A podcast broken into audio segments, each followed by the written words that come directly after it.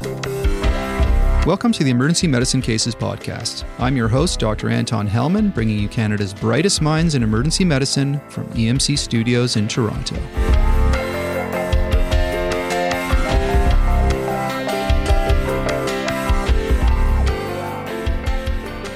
This is part two of our two part EM Cases podcast on liver disease for the ED doc with Walter Himmel and Brian Steinhart. In this part two, we're going to talk about thrombosis and bleeding in liver patients, very confusing, but we're going to clear it up for you nicely. About spontaneous bacterial peritonitis and some pearls on tapping bellies and a few more little goodies to wrap up with. So, we've covered GI bleeds in two big episodes. That was number 101 and 102 with Swami and Salim Rezaie. So, we're not going to get into the details of managing the actual GI bleed here, but there are some nuances when it comes to liver patients and bleeding that I think we need to cover. We've all seen patients that have liver disease and come in with horrible GI bleeds. We also know that liver patients are at increased risk for thrombotic events, for portal vein thrombosis, PE, DVT, etc. And we know that the elevated INR we see in liver patients doesn't necessarily mean they're protected from thrombotic events. This is all very confusing to me. So, Dr. Himmel, I hereby present you a challenge.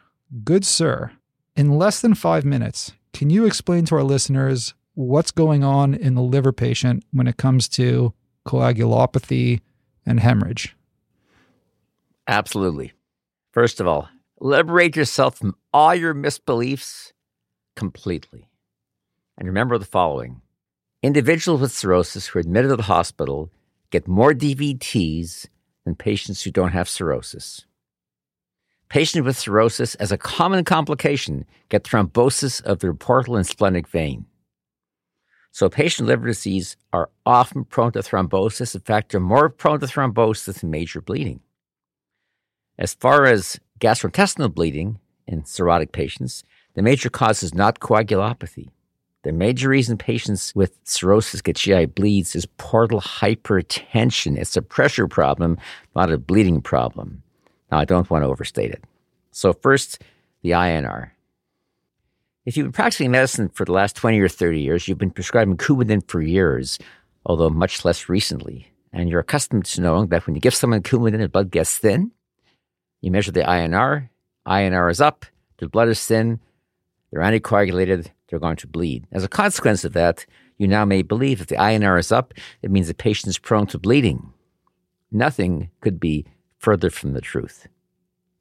When you measure someone's INR, you're measuring basically vitamin K dependent factors if the patient's healthy and on warfarin. So when you measure the INR and the warfarin, you're measuring 279 and 10, which is decreased, and protein S and C, which is decreased. And if they're decreased, and the patient's healthy on warfarin, they're prone to bleeding, and that's the end of that story. Now let's get to liver disease. Liver disease has a problem with synthesis, and it is true patients with liver disease produce less factors 2, 7, 9, and 10. They also produce less factors 1 and 5, and you would think, as a consequence of that, they'd be more prone to bleeding. But it's not that simple. The coagulation system has two parts to it the parts that make you coagulate and the parts that make you uncoagulate. They're balanced. And it is true, people with cirrhosis have a high INR because their factors 1, 2, 7, 9, and 10 are low. However, there's also something called protein S and protein C. Protein S and C are natural anticoagulants. And in liver disease, protein S and C are obviously exceedingly reduced, more than 2, 7, 9, and 10.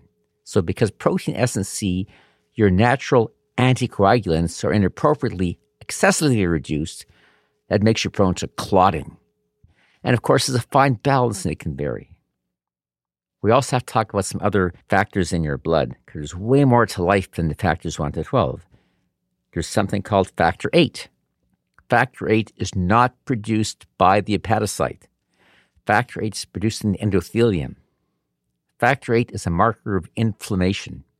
If you have liver disease, your factor 8 is often increased, which means you're going to be prone to clotting. If you have liver disease, your von Willebrand's factor, which lives with factor VIII and which lives endothelium, is going to be increased and going to be prone to clotting.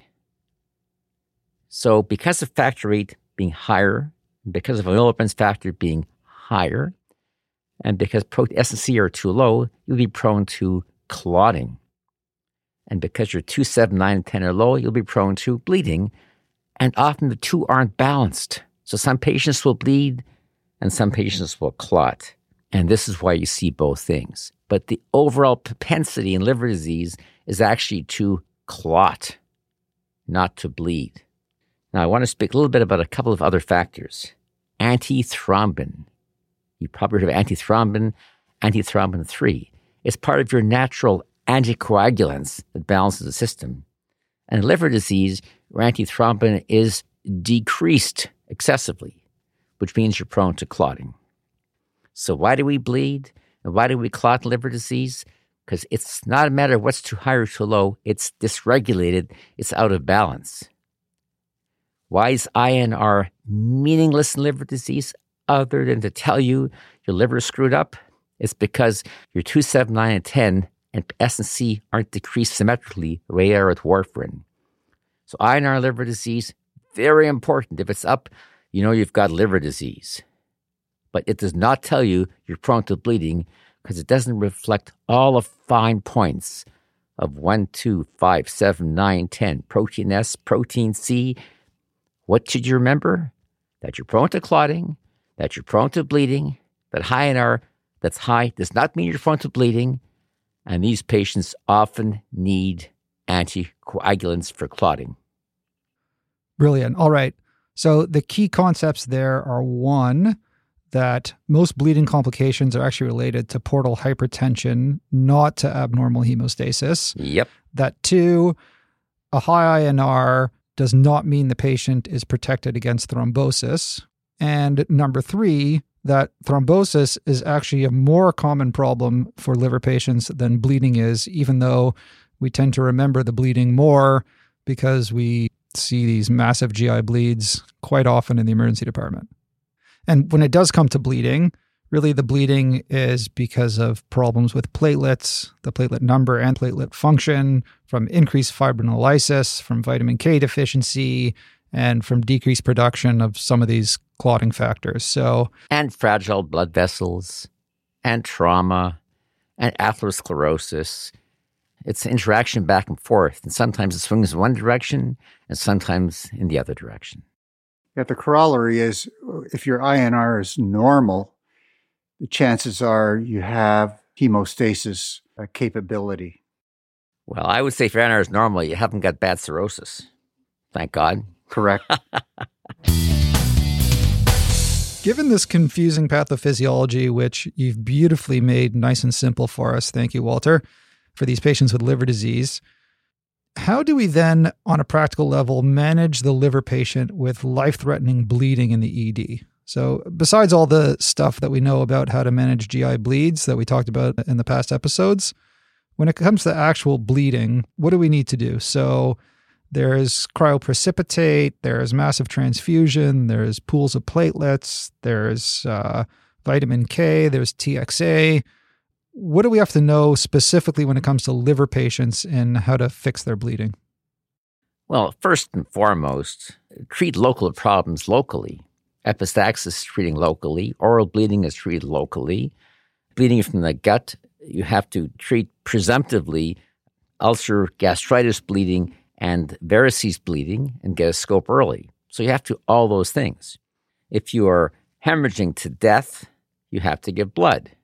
If you're not hemorrhaging to death, you will treat the hemoglobin up to about 70 or 75 and no higher because we know if you have someone who has an upper GI bleed and they're not exsanguating, and we know if they have cirrhosis and you give excessive fluid or excessive plasma or excessive blood, you make them bleed more and they do worse. So that's the first principle. Now let's talk about the specifics. Are you going to measure a fibrinogen level? Well, if someone's bleeding seriously, you are going to measure the fibrinogen level because these patients are going to eventually use up their fibrinogen, which may be low at the best of times. So, next step is once you're treating local problems locally and treating the shock, how do you interpret all these lab results? And I think that's the, uh, the issue about cirrhosis. Let's look at them one by one. Platelets. A platelet count of 50,000 is enough to prevent massive bleeding. If you're bleeding terribly and your platelet count goes down to 20 and you've treated all the local problems, you're going to probably give some platelets if you're bleeding massively with a low, low platelet count. If you're bleeding terribly and your INR is 7, are you going to give plasma? Well, I think what you're going to do is this you're going to use a massive transfusion protocol if the patient meets those criteria, which basically means they bled three or four units in the first hour and they're continuing to bleed heavily. That's the basic criteria for a massive transfusion protocol. You're going to follow it and you will follow the INR, but you're mainly going to treat the protocol. Let me tell you what you will not do. You will not try to reduce the INR back to two, because frankly, it's impossible. If you've got a patient with INR from cirrhosis, for example, or even from warfarin for that matter, and their INR is 2 or 2.5, and you give four units of plasma, you might return their INR to 1.5 and be of questionable value. So your INR is not your goal, it's treating the shock and the bleeding. Once you're engaged in a massive transfusion protocol, the patient continues to bleed heavily, and you've called the appropriate consultants in, and you've managed their shock, and you're preparing to do a gastroscopy. If you've done all of that and you've treated locally, you're going to have to measure fibrinogen levels. And certainly in this case, if they're bleeding massively and the fibrinogen level is less than one gram per liter, which by American standards is 100 milligram per deciliter, you're already going to get fibrinogen. Now, the Europeans use fibrinogen, the Canadians use cryoprecipitate. And in those states of heavy, massive bleeding, with a massive transfusion protocol in place and a fibrinogen level under a gram per liter, you're going to give 10 units of cryoprecipitate or fibrinogen uh, if available. I haven't yet talked about managing all these numbers in the absence of heavy, life threatening bleeding. We may come to that. All right. So, just to review there a little bit, don't forget to order your fibrinogen level because if they have uh, less than a gram per liter or 100 milligrams per deciliter, then they need in Canada cryoprecipitate, and in the States, they need fibrinogen. When it comes to platelets, you really want to maintain the platelet count greater than 50,000 for active severe bleeding or, or CNS bleeding. You don't need to give platelets if it's more than 50,000 in general. In the context of heavy, massive bleeding. In the absence of that context, you accept much lower levels. All right. And what about PCCs and vitamin K and TXA for the liver patient? So, a certain number of patients with cirrhosis and high INR will be vitamin K deficient. And the figures I've read vary anywhere from 20% to the majority. So, I'm not sure what the truth of it is. But certainly, it is reasonable in a bleeding patient and even in a non bleeding patient to give those patients with INR of more than four, five, six, seven vitamin K intravenously, possibly if they're bleeding heavily, and orally if they're not. That's perfectly rational and reasonable. In a small number of patients, uh, it will help their INR, but probably not the majority. And of course, I want to emphasize so much the INR is, is not the thing really to be followed. And you don't just use fresh frozen plasma to correct INR because it's not going to work and it may actually be harmful as a basic starting point. There's exceptions to everything I'm saying, obviously. Plus, vitamin K, yep, that has a role, orally or IV, depending on the situation. And it may not reverse the INR if they're not vitamin K deficiency. If the INR is up because of cirrhosis and protein manufacturing problems, it's not going to change the INR. So, how do you sort out whether you're going to give vitamin K or not in the liver patient? In the non bleeding patient with cirrhosis who has an INR, let's say, of 4, 5, 10, who is admitted to the hospital, who looks malnourished, which is most of them, I would think, I think giving vitamin K a milligram or two milligrams or five orally is reasonable. In the patient with an INR of 10 who's bleeding heavily, who's just arrived at the apartment, looks malnourished, I think it's reasonable to give vitamin K intravenously in that context. And there you're going to give probably five or 10 milligrams IV. Not really knowing if you're helping or not, but it would not be unreasonable at all because a certain portion will be vitamin K deficient. And there's no way to definitively test that out beforehand. My understanding is that PCCs really don't have a role in liver patients. We don't have a good answer to that. I would say, had you asked me that question five, six, seven years ago, I would have said PCCs play no role in cirrhotics with a lot of bleeding uh, because they don't correct the problem. I must say, at the present time, there are some physicians who are beginning to use PCCs in this context, but this is not generally accepted, not that well studied at all. Okay, so that's vitamin K, that's PCCs, platelets, cryo or fibrinogen. What about uh, TXA? I mean, there was a while there we were giving TXA for everyone bleeding, and now the pendulum started to swing the other way, saying that actually there are thrombotic complications associated with TXA. For the liver patient who has a severe bleed, TXA or no TXA? That's a great question. Well, a liver patient who's bleeding from their mouth, I might use oral TXA and swish it around. A patient with cirrhosis have a nosebleed, I might use a nasal tampon with some TXA on it. But for an upper GI bleed and a patient with an INR of uh, 5, 6, or 7, best current evidence is do not use tranexamic acid. And the most recent study is the HALT-IT trial.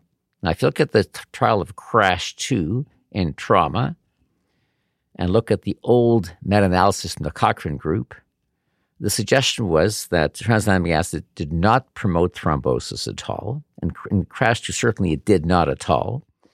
And the suggestion was it may have caused slightly less blood loss. But the, the HALT-IT trial, which looked at the GI bleeding tranexamic, was quite clear. Tranexamic acid did not prevent death. Tranexamic acid did not prevent death from bleeding. And tranexamic acid, to my own personal surprise, slightly increased thrombosis from I think about half a percent to 1.5%.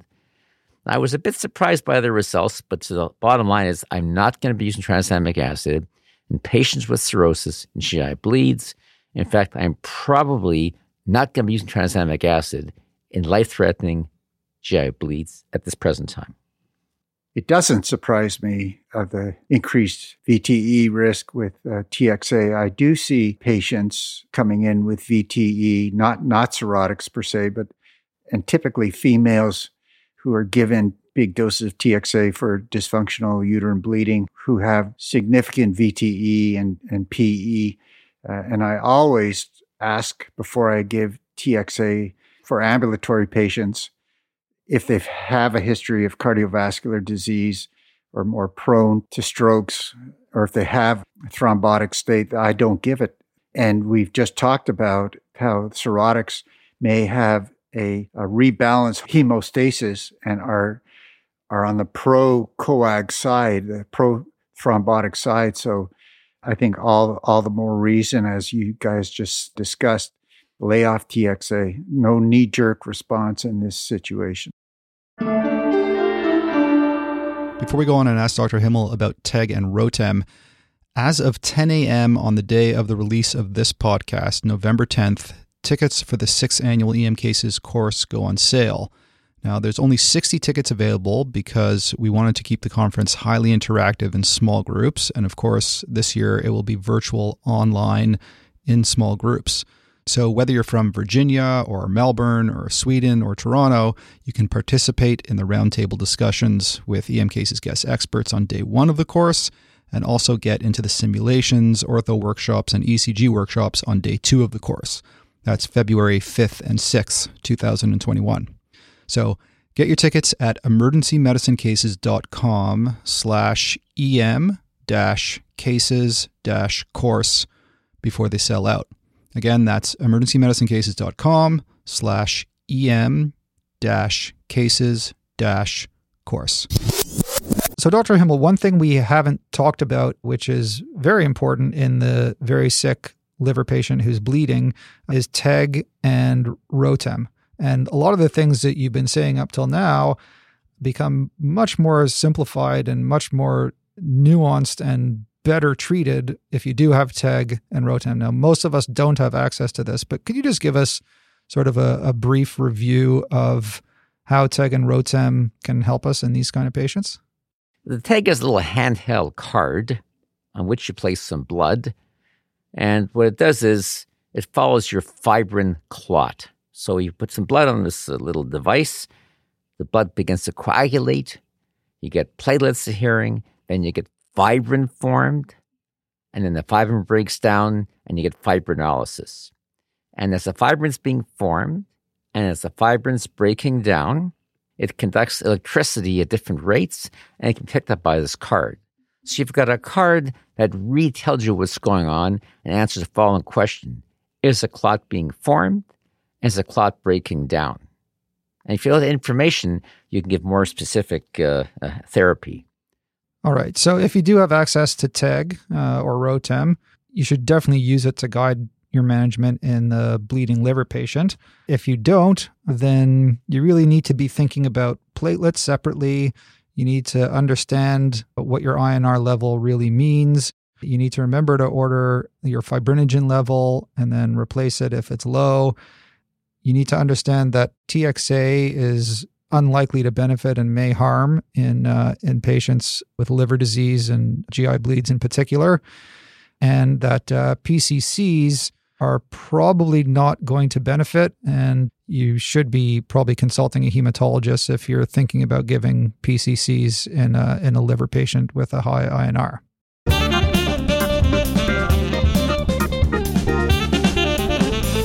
So we've established that liver patients are at high risk for thrombosis. And we know that liver patients with INRs of five or seven can still develop portal vein thrombosis and other kinds of thrombosis. Dr. Himmel, is there any lab tests that can help us predict thrombosis in a liver patient? And please do not say D dimer. There's no simple test that can predict thrombosis. By and large, you've got to go on the patient's history a physical, and then definitive testing to attempt to identify it. Now, we do know that the high INR and the thrombogenic problems are related to a failure of hepatic synthesis. And we do have a surrogate marker, actually a good marker for hepatic synthesis, many markers, but one of them is the albumin. So if the albumin is quite low, you've got a marker telling you that the coagulation factors are low, but you cannot predict in advance if your particular patient in front of you is going to be bleeding prone, thrombotic prone, or where they are in that entire scale. There's no simple measurement. Okay, so suffice to say that if their albumin is very low, you might be a bit more worried about thrombosis. Right, but by and large, if albumin is low, you can be sure their INR will be low, unless there's a non-hepatic cause involved. So these things will travel together, and they're both warning signs to uh, think carefully and liberate yourself from all your old understandings about INR. Okay. Unfortunately, there's no Wells score for albumin and liver patients and thrombosis, but uh, not in the world of thrombosis. All right. I, I want to talk a little bit more about portal vein thrombosis. It seems to be one of those diagnoses that's made after a patient's admitted to hospital for some other reason. Dr. Steinhart, can you paint a picture for us of the patient with portal vein thrombosis so that we at least have it on our radar when a liver patient presents to the ED? Sure. So let's go back to anatomy class and recall the portal vein is formed by the confluence of the splenic and superior mesenteric veins that drain the spleen and the small intestine, respectively. An occlusion of the portal vein by thrombus typically will occur in either cirrhotics and or patients who are in pro-thrombotic uh, states. So the presentation, if not the long-term morbidity mortality in this scenario, depends on whether the clot has extended back into other confluent splenic veins and the intestine. It depends on the specific etiology of the occlusion and where in the chronicity of development you catch it at ED presentation. Generally speaking, portal vein thrombosis is suspected in a cirrhotic with worsening ascites or any new decompensation that's not otherwise obvious at the bedside. So that's, that's the big overview. Because up to a, a third portal vein thrombosis patients are asymptomatic And then another third presents with vague pain. And then another third presents with some form of GI bleeding. So, not very specific. If there is fever involved and painful liver, then that's suggestive of a uncommon, but for real, a pylephlebitis. This is a septic clot that forms in, in the portal vein. And the biochemical tests and other tests, really, the liver function tests do not help you here. They're only marginally increased, as are synthetic function tests like INR and albumin, because the hepatic artery circulation compensates for this. So you are right, in my experience, Dr. Himmel, that this is often found incidentally, typically on a CT, but you can find it on ultrasound.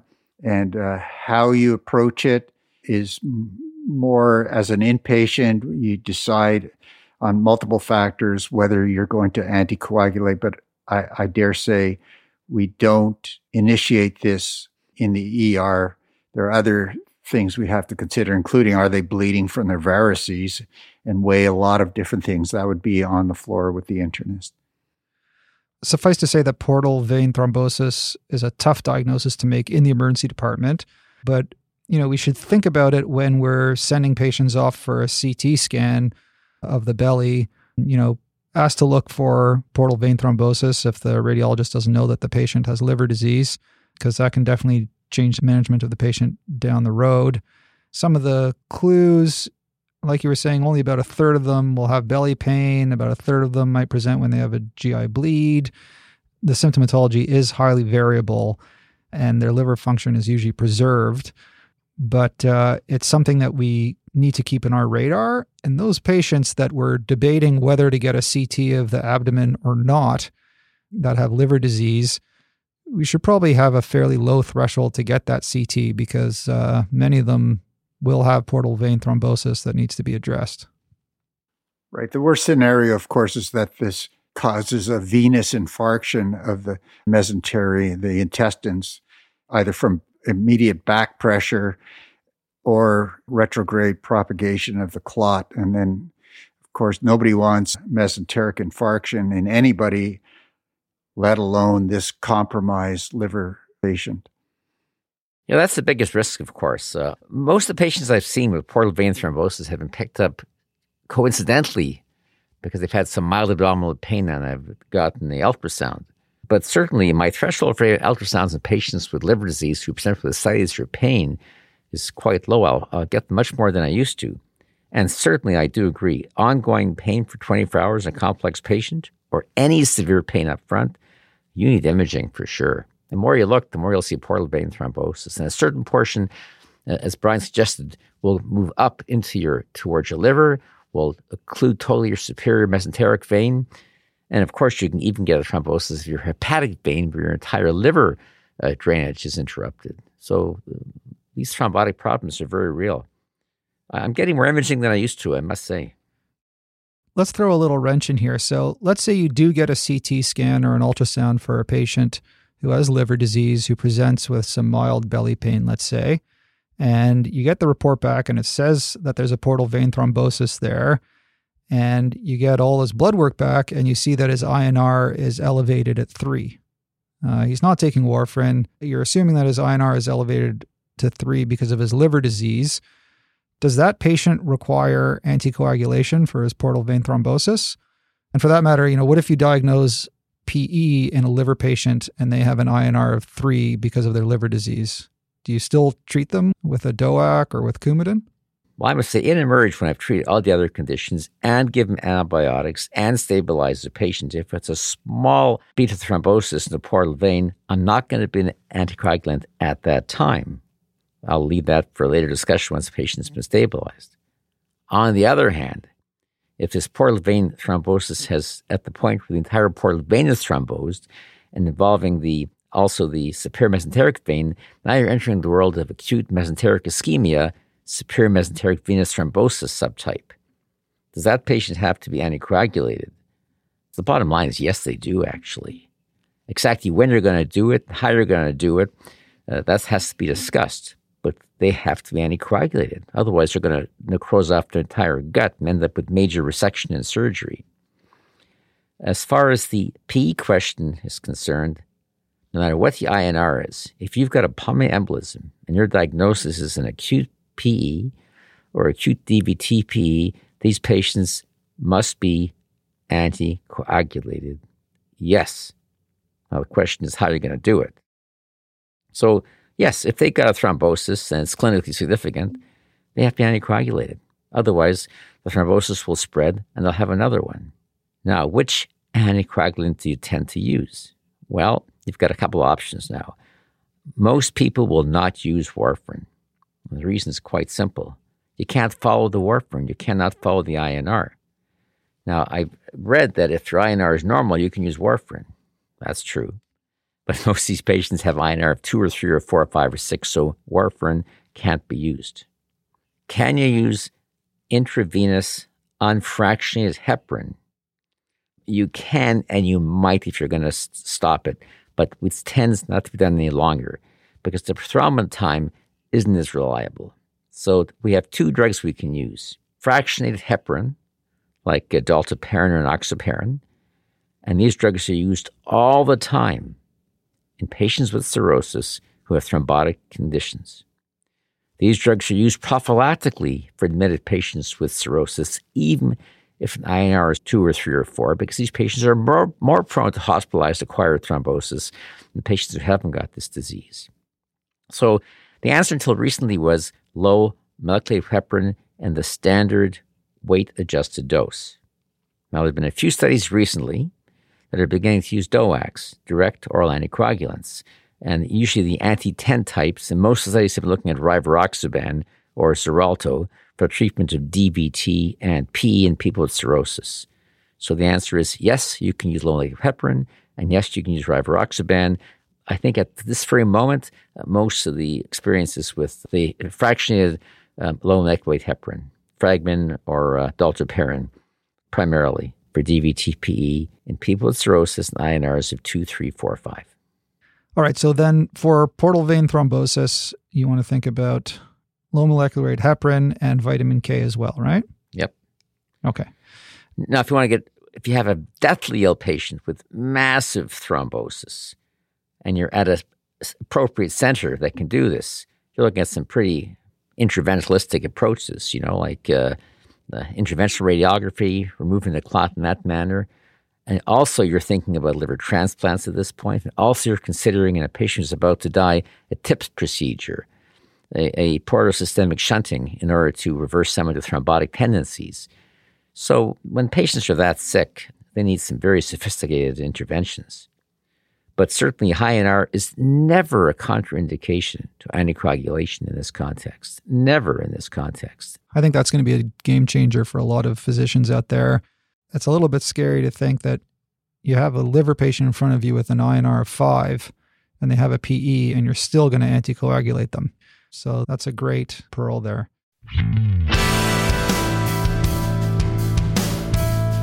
Now, for our advertising segment brought to you by MetricAid, the amazing scheduling system. MetricAid can actually predict what the average physician to time assessment will be any given day by looking at the physician lineup. You know, some of my colleagues see two patients an hour, some see three or four or five patients an hour. If your group wants, MetricAid will build the schedule based on this information as well as what shifts everyone prefers to work, creating a lineup that can handle the inflow of patients hour by hour. Best of all, the schedule still feels like self scheduling rather than a performance algorithm. Let's move on to spontaneous bacterial peritonitis. Our liver patient that we presented at the top of the last podcast had a fever and belly pain. And of course, spontaneous bacterial peritonitis, SBP, needs to be on the differential for all liver patients with abdo pain or fever. So let's get deeper into this. Unfortunately, there's no single test for SBP. So, Dr. Steinhart, how do you diagnose this sometimes challenging entity clinically? So, it can be challenging for sure. It can be subtle, uh, especially in patients who have encephalopathy, or it can be overt. It's commonly end stage liver disease where it presents uh, with ascites, of course, mandatory.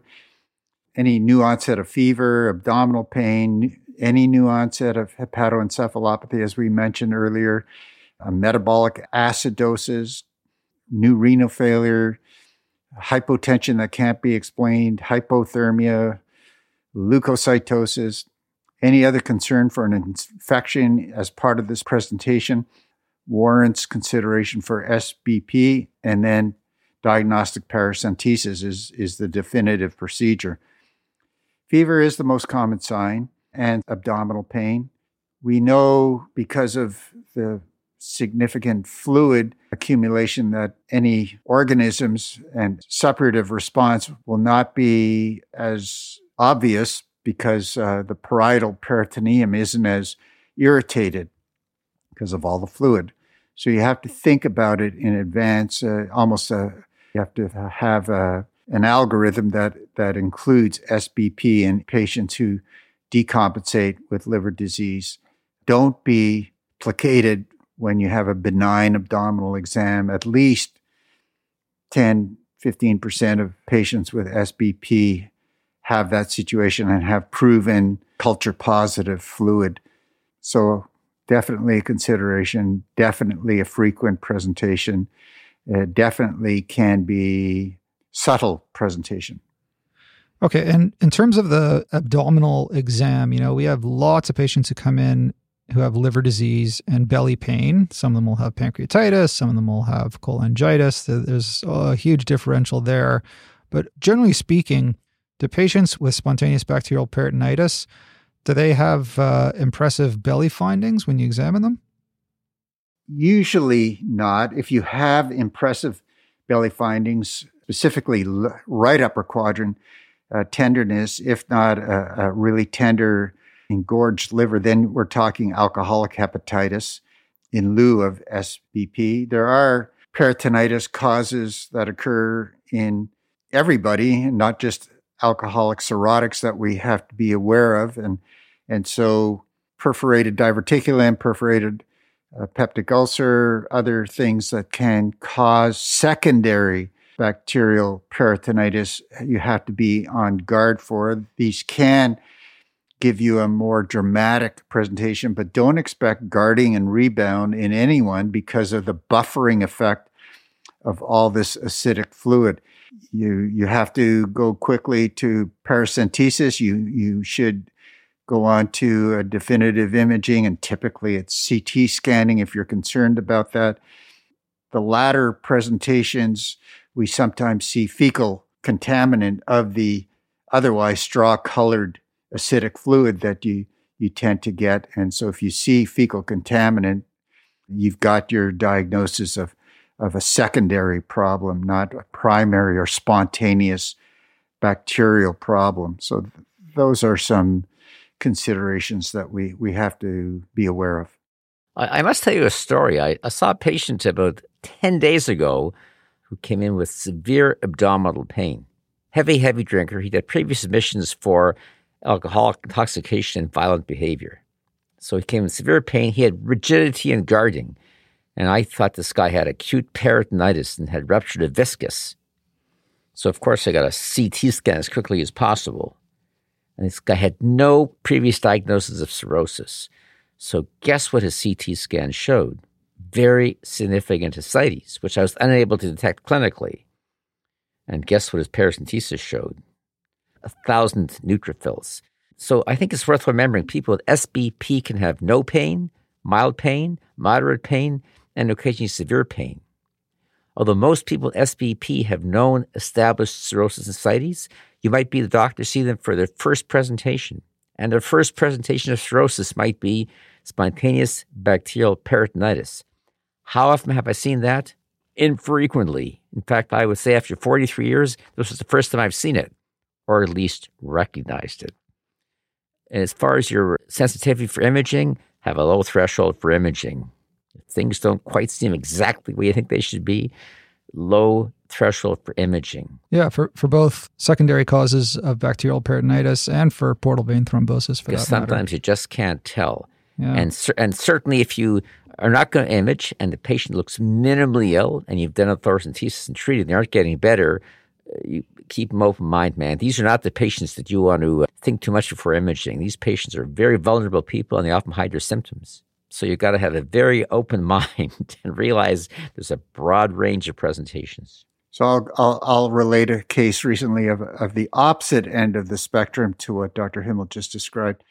A patient with known end stage liver disease, recurrent spontaneous bacterial peritonitis comes in with a typical uh, presentation. We go in and do a, a very clean, slick paracentesis, and out comes blood, pink, ascitic fluid. And, and so we go back and discuss uh, his history a little bit more and and then go on to imaging. And of course, he had fallen the week previous, has had a subcapsular hematoma of his liver and bleeding into his peritoneum. So we were actually tapped a hemoperitoneum. So you can never drop your guard in these cases. The, the, they'll they'll fool you.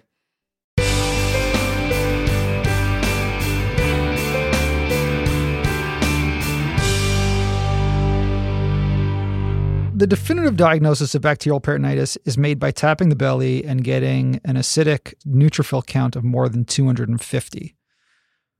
So, I want to talk a little bit more about tapping the belly, about paracentesis in a liver patient with ascites. And this is a, a question for both Dr. Steinhart and Dr. Himmel. What tips and tricks, pros and pitfalls can you give us when it comes to tapping the belly of patients with ascites? Have a low threshold for doing it determine if you want to do a diagnostic of their therapeutic tap, absolutely use ultrasound. Uh, I would never do a tap anymore than using ultrasound. It's made me much more, uh, much more calm and, and peaceful about doing it for sure. Are you going to get some blood tests first and look at the INR and the platelet count and so forth? Um, yeah, of course you are. Do you absolutely have to? Well, I guess not, but of course you are. Is there an INR that's too high to safely do a paracentesis? And is there a platelet count below which is not safe to do a paracentesis? I'm going to make a statement very akin with the statement about serum ammonia. There's tons of research on this, tons of articles. And Jeannie Callum from Sunnybrook has written an entire chapter about interventions and INR and platelets. There is no INR and there's virtually no platelet count that is so abnormal that you cannot do a paracentesis. Virtually none. So I'll second that with what I alluded to before the Choosing Wisely Canada campaign. And I mentioned number one was uh, never rely on a serum ammonia for HE, hepatic encephalopathy. Number two, for minor procedures, which paracentesis is in these patients, do not draw platelets and or INRs. They will not influence you going in or not going in. INR is not a contraindication to a paracentesis, period. Uh, how about low platelets? Well, if the platelet count was zero or five or 10, maybe. Certainly, I would be quite comfortable doing a Paris paracentesis platelet counts down to 40, 30, 20, and it doesn't get much lower than that, actually. I, I would. Furthermore, when you give platelets, they might not even raise the platelet count. And how long after the pool of platelets are you going to do the paracentesis? I would say if your platelet count is more than 20, I'm going to do it. If your INR is under infinity, I'm going to do it. But a paracentesis, the most important thing is the ultrasound machine and your skill. Ironically, some of our brethren are reluctant to undertake this procedure. Uh, I don't know why. It's typically like hitting the side of a barn with a snowball. They come in with a, you know, a beach ball belly. This is so distended. This is in the patient who has recurrent accumulation of ascites and missed their appointment for uh, outpatient ongoing maintenance paracentesis to debulk the fluid. And so they come in short of breath. They can't breathe, even sitting up or standing. And, and, and it's a massive ascites. So I do take fluid off these patients routinely. Some can argue that they're abusing the emergency department, but uh, I think it's a fun procedure and they are so grateful. I'm not going to go through the exact procedures. We you can find that on the web if you want to learn how to do that. But basically aseptic technique, get all your equipment, including the vacuum bottles, lined up. Pick your site of puncture away from any caput medusae that, that are there or away from the rectus sheath that inferiorly houses the, the big arteries that come up out of the pubic tubercle area. So you don't want to go too medial.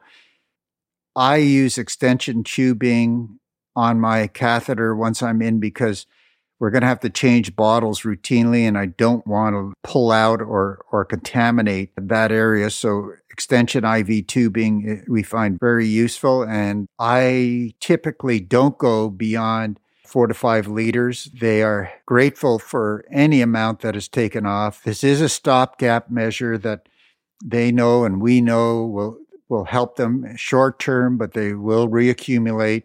I don't typically give albumin because I'm I'm not going beyond five liters. And at the end of an hour and a half of taking the fluid off and the nurses having to exchange the vacuum bottles to collect this fluid, I think uh, they're happy and I'm happy and the patient's happy to be discharged uh, without waiting for blood bank to supply the albumin and infusing the albumin, et cetera. So that's what I do. I know others are quite dogmatic about giving albumin. There you go.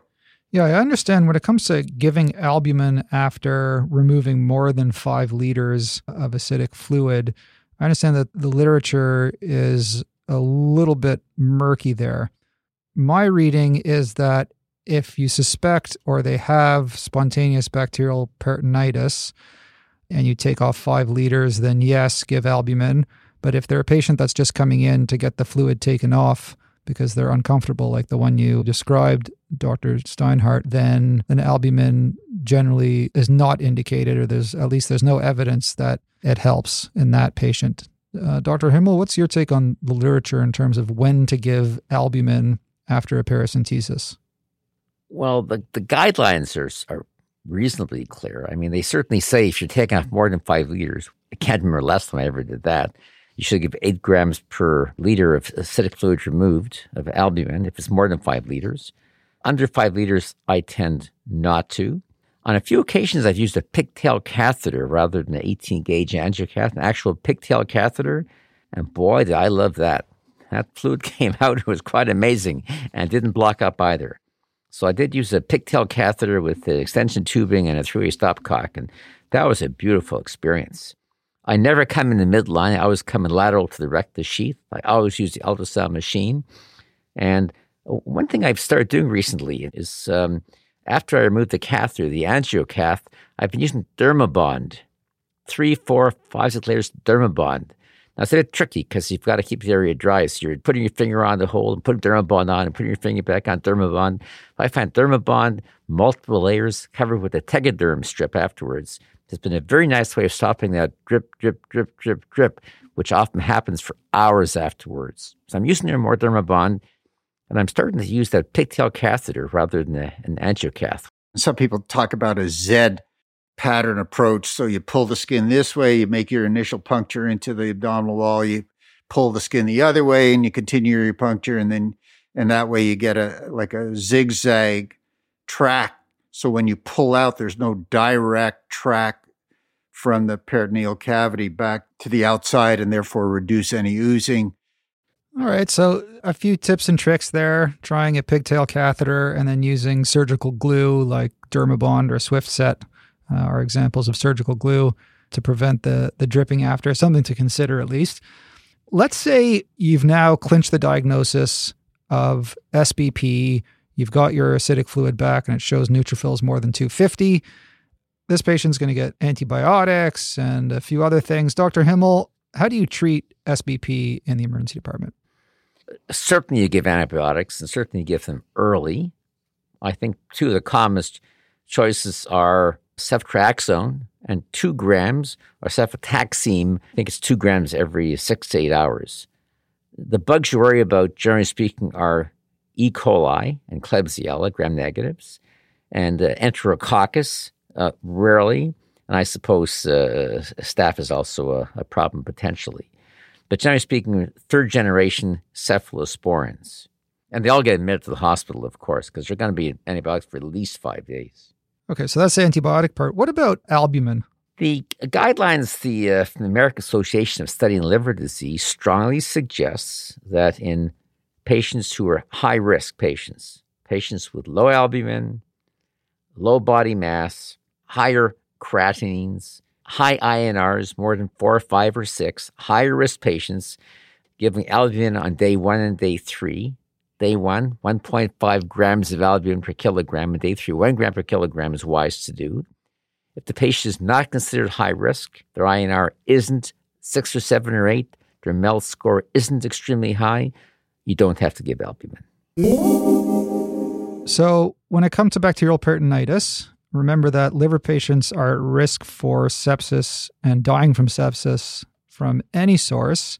And bacterial peritonitis is one of those examples of, of that infection risk. Remember that the abdominal exam in SBP can be deceptively benign. Most of these patients require imaging to rule out a secondary cause of their bacterial peritonitis. When it comes to paracentesis, don't worry about the INR and don't worry about the platelet count unless it's under 20,000. It's safe to tap, and it's the only way to definitively make the diagnosis of bacterial peritonitis, namely a neutrophil count more than 250. If you do fill more than five liters of bottles with ascitic fluid from your paracentesis, uh, consider giving albumin. And if they do have bacterial peritonitis, then you're giving a third generation cephalosporin, like two grams of cefotaxime or ceftriaxone. And you may want to also consider giving albumin at that point as well.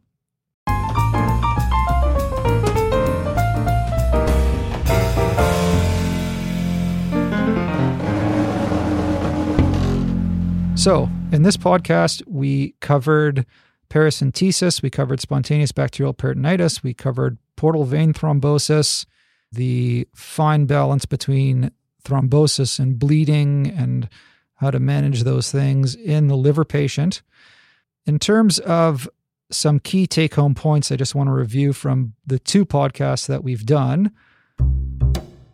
One is to have a low threshold to order acetaminophen levels in the sick liver patient, because a lot of these patients with acute liver failure can have acetaminophen toxicity, and we have a very good treatment for that that is time dependent. Number two, sepsis is a common trigger of acute liver failure and may be subtle, so when in doubt, treat on spec. Medications to avoid in liver patients, there's a pretty long list, but there's some key ones that are really important. Whenever possible, avoid NSAIDs. And if they're sick with hepatic encephalopathy, avoid benzos. Uh, make sure you choose your antibiotics carefully. Macrolides and clavulin are, are ones that you might want to avoid. Watch out for hypoglycemia in these sick liver patients and make sure that after you've corrected their hypoglycemia that you continue an infusion that includes something like D10W after that hypoglycemia has been corrected. Do not assume that the liver patient with a high INR is anticoagulated. They are still at risk for thrombosis. Keep your differential wide in liver patients with belly pain and have a low threshold for abdominal imaging and think specifically about the possibility of portal vein thrombosis and bacterial peritonitis, even in the patient with a benign abdomen. Remember that ammonia levels are unreliable and can even be misleading, so you need to assume high ammonia levels in the patient suspected of hepatic encephalopathy and treat with lactulose and or polyethylene glycol and rifaximin in the sick altered liver patient. Don't forget to order a fibrinogen level in the bleeding liver patient and give cryo or fibrinogen to keep that fibrinogen level above 100.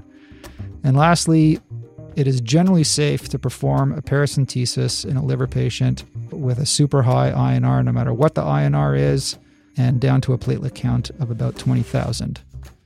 Do consider giving some albumin if you take off more than five liters, especially if you suspect that the patient has SBP.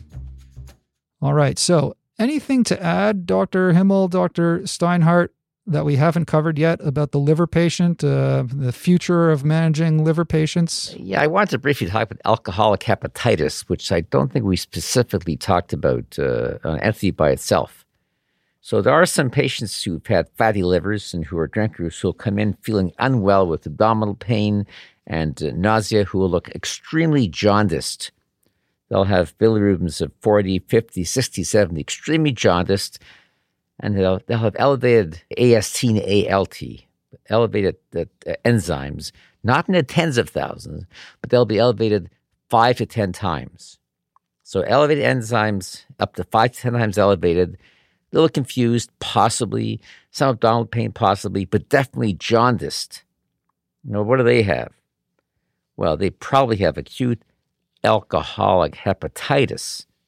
Now, why is this an important condition? Because this condition, untreated, can progress rapidly to increasing liver failure and, uh, and patients requiring a liver transplant. These patients are often treated with prednisolone for, for 28 days.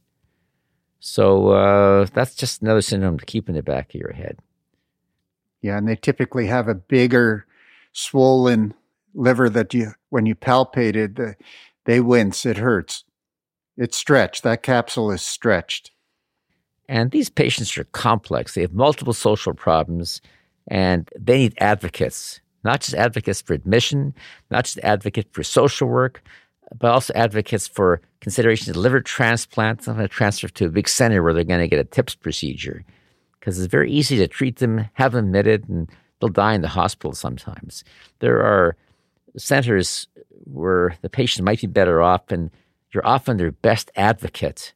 And if you know these things are all options, you can be an advocate. And sometimes even your consultants in your local hospital uh, will be motivated when you bring up these topics because it's very easy to write somebody off after their 20th admission to the hospital. It's, it's an easy thing to do. And um, the treatments available today are, are amazing. Now, the outcomes aren't always great, but there's still lots of options that is not, are not available at every hospital. So we have a, a massive opportunity to be tremendous patient advocates. Love it. Patient advocacy is huge. Thank you very much, gentlemen. It's always a pleasure having you on EM Cases. It's uh, just incredible your wealth of knowledge and expertise.